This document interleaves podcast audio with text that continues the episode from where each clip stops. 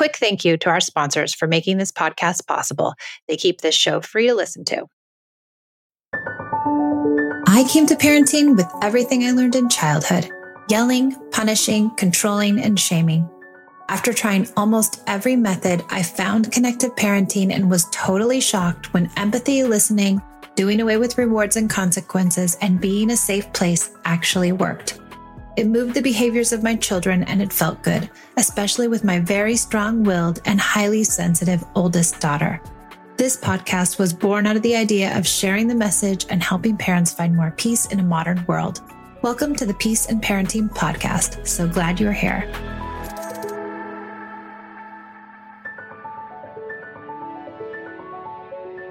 Welcome back to the Peace and Parenting Podcast. I'm Michelle, and I'm so glad you're here. We're going to talk about this idea of probing questions. I think probing questions is a great strategy for parenting. Ultimately, I believe we want children to be good decision makers, but they only become good decision makers if they're able to make decisions.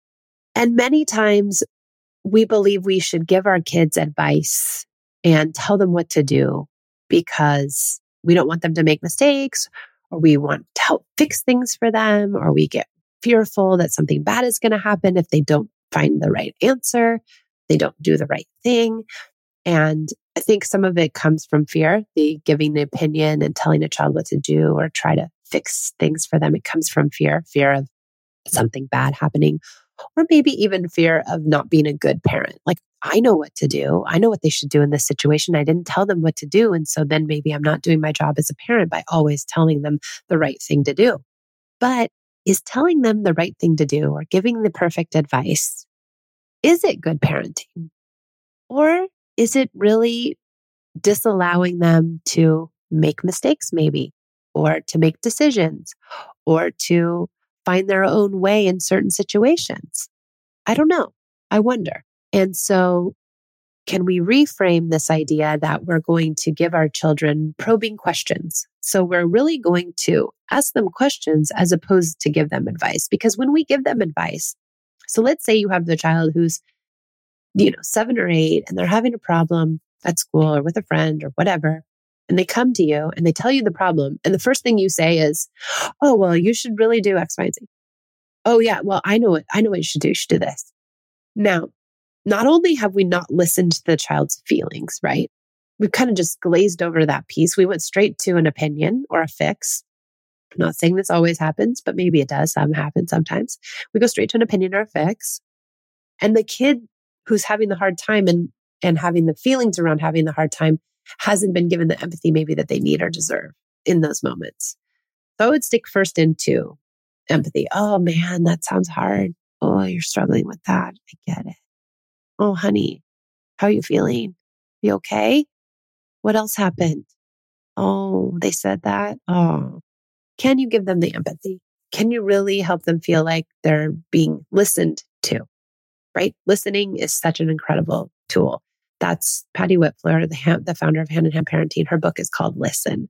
And all of her tools and everything she does is based around the idea of listening. And it's incredible. You know, she's she's one of the forefathers in the idea of connected parenting. She's been doing this for 45 years, but she really believes that the tenets of connection are based in listening. And I, I like to look at it that way too. And that's what she taught us as instructors is, you know, to lean into listening, that all her tools are based in that.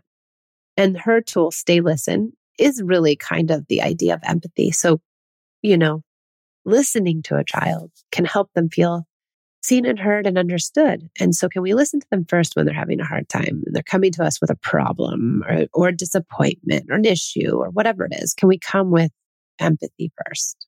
And then instead of going to the fix, because if we go to the fix, we've usurped the empathy and then if we go to the fix and we give them the fix, now my fix is coming with a lot of, you know, background, maturity, um, experience. It's coming from an adult's perspective. I'm going to tell you how to fix something like a middle aged woman. and that might not be the same way that a seven year old fixes something. And my fix might not be appropriate. If I tell you to go say this one thing to your your friend they might not be able to interpret it the right way. You might not be able to deliver it the right way. You might not be mature enough or secure enough to do that thing. And so if I give you the advice and then you kind of, you're the child and you're like, oh, I can't, I don't know how to take that advice. I don't know how to apply that advice. I'm not ready to apply that. I don't want to apply that advice. Then you go back to the situation and then you don't do it because you're not ready to do it. And then you come home and your mom asks you, oh, did you take my advice? Did you use my tip? Did you, did you do the thing? And then you have to say no. Now, do you feel shame? Do you feel judged? Do you feel like your mom's going to you, well, you have to do it next time? Honey, you got to do this. You got to stand up for yourself. You got to, you got to, you got to fix it.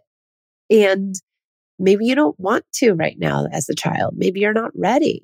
And then maybe do you cut your parent out? You don't want to tell them anything anymore. Maybe that's what happens. I'm not sure. It could. I've seen it happen. It's happened to me.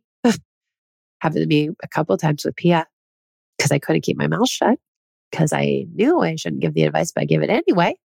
So she shut me out for a minute. And then I had to really think about it and remediate, go back and keep my mouth shut and listen. And then I learned this idea of probing questions, which was like mind blowing to me. I love it now. It's like one of my favorite things.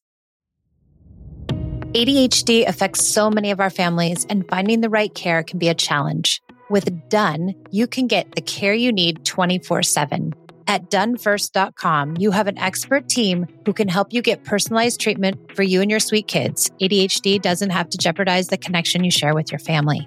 Take a free one minute assessment and book an appointment with a licensed ADHD clinician as soon as the next day.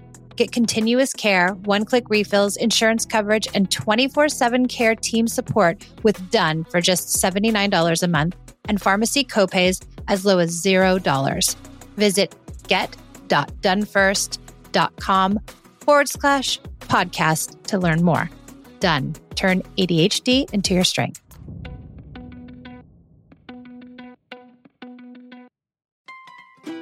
This episode is sponsored by ByHeart. ByHeart features a patent protein blend that gets closest to breast milk. Their formula includes the most abundant protein alpha lac found in breast milk as well as lactoferrin, the number one protein found in colostrum.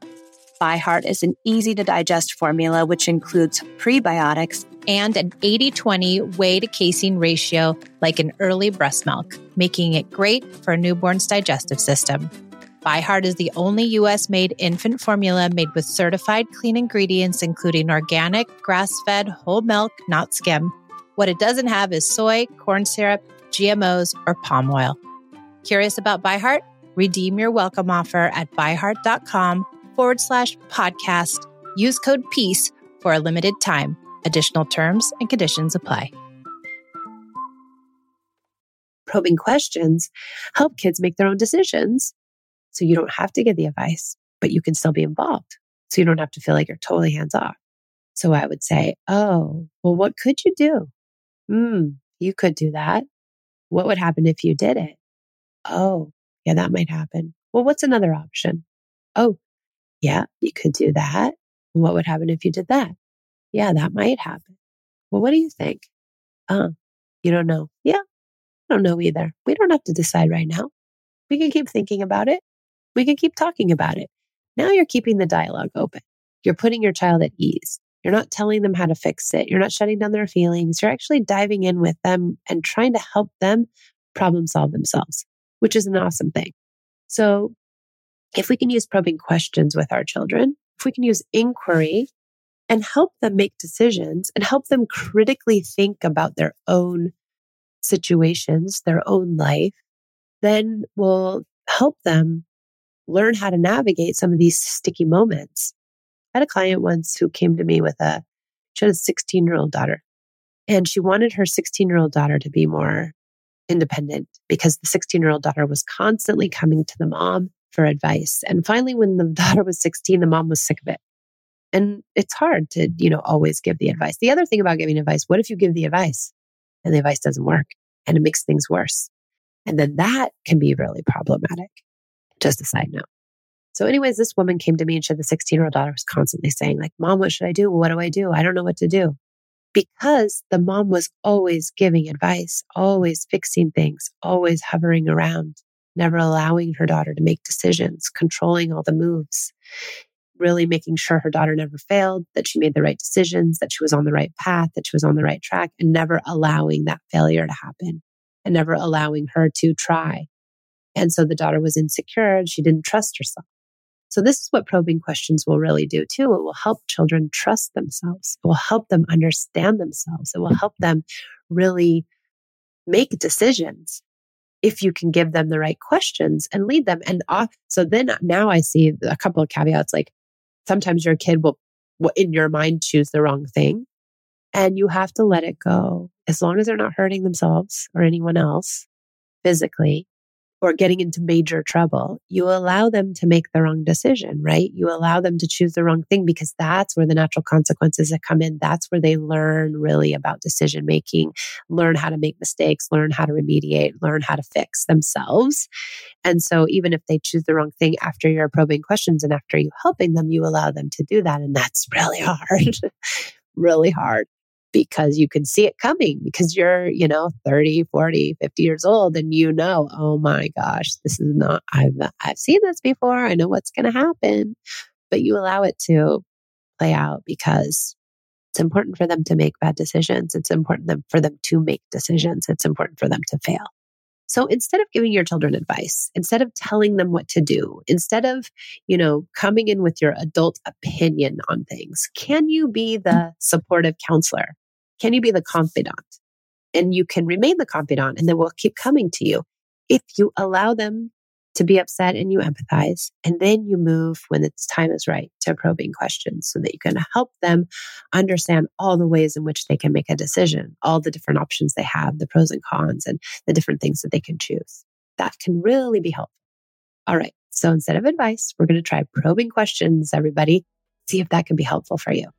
Thanks for joining me on the Peace and Parenting podcast. I'm so glad you're here. I would love a review if you have a moment on iTunes. There's some great reviews out there and they warm my heart. So if you have a moment, that would be amazing. I will see all of you next time. Our family has grown. Welcome to the world, Hanna Baby. Introducing a new collection, Hanna Soft, made with Tencel. It's so breathable with stretchy comfort for all of baby's first moments. And it's cool and gentle on their skin all year round. Entrusted Hanna quality for your most precious gift. Hanna Soft, made to last. Shop now at hannaandersson.com. Our family has grown. Welcome to the world, Hanna Baby. Introducing a new collection, Hanna Soft, made with Tencel. It's so breathable with stretchy comfort for all of baby's first moments. And it's cool and gentle on their skin all year round. Entrusted Hanna quality for your most precious gift. Hanna Soft, made to last. Shop now at hannaandersson.com.